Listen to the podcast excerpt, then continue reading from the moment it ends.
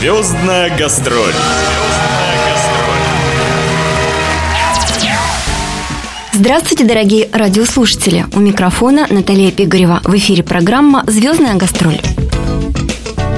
14, 15 и 16 октября на сцене Камчатского театра драмы и комедии зрители смогли увидеть премьерный спектакль «Все ради женщин», за основу которого была взята пьеса Бориса Бужора «Мужской стриптиз». Этой постановкой открылся новый 84-й театральный сезон. И открылся, надо признать, феерично. Впервые за долгие годы на премьере зрители смогли увидеть комедию. Причем это был спектакль не просто смешной, а с глубоким смыслом, блистательно сыгранный как ведущими, так и молодыми и, несомненно, талантливыми актерами нашего театра. А поставила его режиссер Анна Фикита. Она и стала гостьей этой программы. Звездная гастроль. Очень рада вас вновь видеть, потому что в нашей эфирной студии вы уже были. И я даже помню, по какому поводу. Тоже... Да, я тоже помню. Речь также шла о премьерном показе. Это был спектакль «Медея». «Медея», да.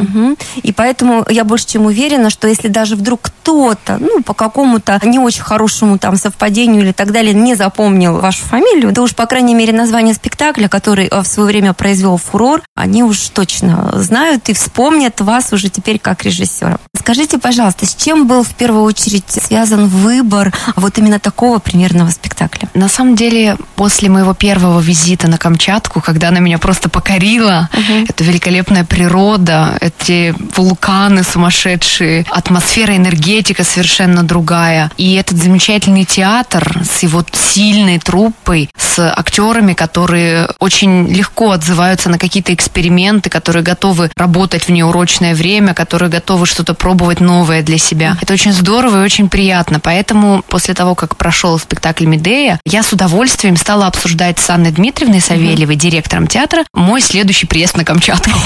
Ну, так сложилось, что мы его обсуждали полтора года, потому что у меня было много работы. Здесь тоже были какие-то свои планы, и мы думали, выбирали все-таки, с чем же мне вернуться сюда, на Камчатку. И решили, что в этот раз пусть это будет не драма, не сложное психологическое какое-то произведение, а пусть пусть это будет такая вот комедия. Угу. Яркая, легкая, с э, элементами шоу, ага. да, музыкальная, где много танцев. Но при этом, что для меня важно, как для режиссера, чтобы это была не просто развлекаловка, угу. а чтобы вроде бы как за этой Легкость. такой сладкой конфеткой, ага. да, то есть за этой оберткой, угу. таится на самом деле серьезная середина, начинка, потому угу. что... Есть над чем э, подумать. Да? Есть над чем подумать, есть посыл зрителю, который очень важен, ради которого, собственно говоря, я ставлю этот спектакль.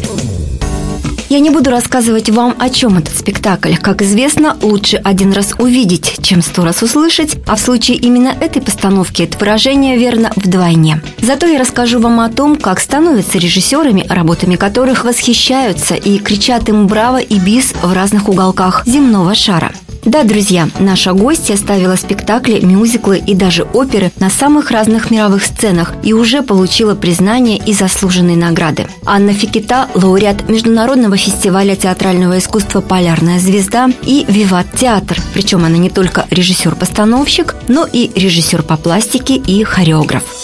Аня, скажите, пожалуйста, как становятся режиссерами, режиссерами театральными и еще и действительно без ложной скромности востребованными и популярными? Ну, на самом деле у меня особо выбора не было, потому что у меня отец главный режиссер театра Северного флота, мама ведущая актриса, и я всегда смеюсь, когда меня об этом спрашивают, потому что я говорю, ну кем мог вырасти ребенок, которому с детства вместо сказок читали про Станиславского, понимаете, рассказывали. Но действительно так, это то есть отец мне как-то с детства погружал в театр, очень много рассказывал. Я сидела на всех его репетициях. Когда был застольный период и разбирали пьесу, вначале я сидела рисовала цветочки, мне было это неинтересно. А потом потихоньку я стала слушаться в то, что говорят актеры, как папа рассказывает про пьесы, какие концепции он придумывает. Я стала думать, а как бы я сделала в этой ситуации? Я стала э, какие-то свои мнения рассказывать папе, какие-то идеи, мысли. И таким образом вот как-то оно, знаете, органично и легко, само собой, получилось, что я выбрала эту профессию. Анна Фикита родилась в Закарпатье и с детства много путешествовала с семьей. Кстати, ее фамилия имеет венгерские корни. Папа Юзеф Иосиф Фикита – народный артист России, главный режиссер драматического театра Северного флота, город Мурманск. И мама Наталья Долгалева, заслуженная артистка России, ведущая актриса театра Северного флота, воспитывали дочь не только искренним и целеустремленным, но и, несомненно, талантливым человеком. В данном случае природа на ребенке не только не отдохнула, а даже наоборот. Анна выбрала в себя все лучшее от обоих родителей и пошла своим путем. Она с отличием окончила и школу искусств по классу фортепиано в Мурманске, и теоретическое отделение Мурманского музыкального училища. В 2010-м с красным дипломом Анна выпустилась с факультета режиссуры музыкального театра «Рати» ГИТИС Москва, а уже с 2007-го она преподаватель пластики и актерского мастерства на факультете журналистики Института масс-медиа и ассистент режиссера в России ГИТИС. И ездит по миру, ставит спектакли. Хабаровск, Иркутск, Москва, Вена, Камчатка. Вот далеко не полный перечень городов, где зрители могли увидеть ее работы. Когда вы выбираете очередную пьесу для постановки, чем вы руководствуетесь? Наверняка какое-то есть чутье на успех или неуспех какой-то работы, но тем не менее, что ключевое для вас, когда вы говорите «да, я буду ставить эту пьесу»? А, вы знаете, очень важно, чтобы меня зацепил материал. Я ставлю очень много в разных стилях, разных жанрах. После того, как я закончила ГИТИС, музыкальную режиссуру, я стажировалась в Большом театре и успела поработать в 15 городах России и за границей. Самым важным для меня было, это вот зацепил меня материал или нет. То есть я ставила оперы, мюзиклы, драму, шоу, очень разные направления. Но везде было что-то, что вот меня цепляло. То есть это может быть комедия, но комедия тогда должна быть вот с каким-то двойным дном с какой-то изюминкой. Что-то в ней должно быть интересное, оригинальное. Если это драма, то это должна быть очень мощная драма. Вот, если это опера, то тоже это должна быть такая опера, которую, например, там вот мало кому по зубам, чтобы мне было интересно ее делать. Не какую-то примитивную, простенькую, а вот каждый раз это какой-то как вызов себе. Я, я бросаю, то есть смогу ли я, да, что-то новое сказать в этом материале или как-то открыть его интересно, заразить публику, да, и, или не смогу. Вот это для меня важно. Это такая как конкуренция сама с собой, что ли. А ваши родители, ваша семья, насколько они горды тем, что вы делаете? А, вы знаете, несмотря на то, что поначалу, когда я заявила отцу, что я тоже хочу быть режиссером, и он сказал мне, что нет, это невозможно, потому что э, для того, чтобы быть режиссером, нужно очень много умений, знаний и навыков. И он говорит, что если ты идешь в эту профессию, ты должна быть лучшей для того, чтобы не позорить фамилию нашей семьи. И сейчас бывает так, что он приезжает на премьеры. Он был у меня на премьере в Вене, в Австрии. Он был у меня на премьере оперы с итальянским дирижером. И когда он приезжает иногда на премьеры, он говорит, ты знаешь, я, наверное, был неправ. Я, я не верил в тебя. Ты правильно сделала, что настояла на своем и стала учиться и добилась вот как бы определенных результатов. То есть меня семья очень поддерживает в этом вопросе. Это здорово. А не мешает ли такой колоссально напряженный график, вот эти все поездки, ваша личная жизнь? Вы знаете, нет, я недавно вышла замуж. Да, поэтому, э, ну, наверное, мешает. Это тяжело. То есть не каждый мужчина смирится с тем, что его жена постоянно на работе. Тем более сейчас я еще и взяла курс. То есть я мастер курса на факультете актеров музыкального театра. Москва? Э, Иркутск. То есть э, помимо театра у меня еще и дети появились неожиданно, 35 человек. Вот, поэтому сложно, конечно, тяжело, и не каждый это выдержит. Поэтому и не каждый может быть рядом с такой женщиной. Поэтому я так долго, наверное, искала свою половинку.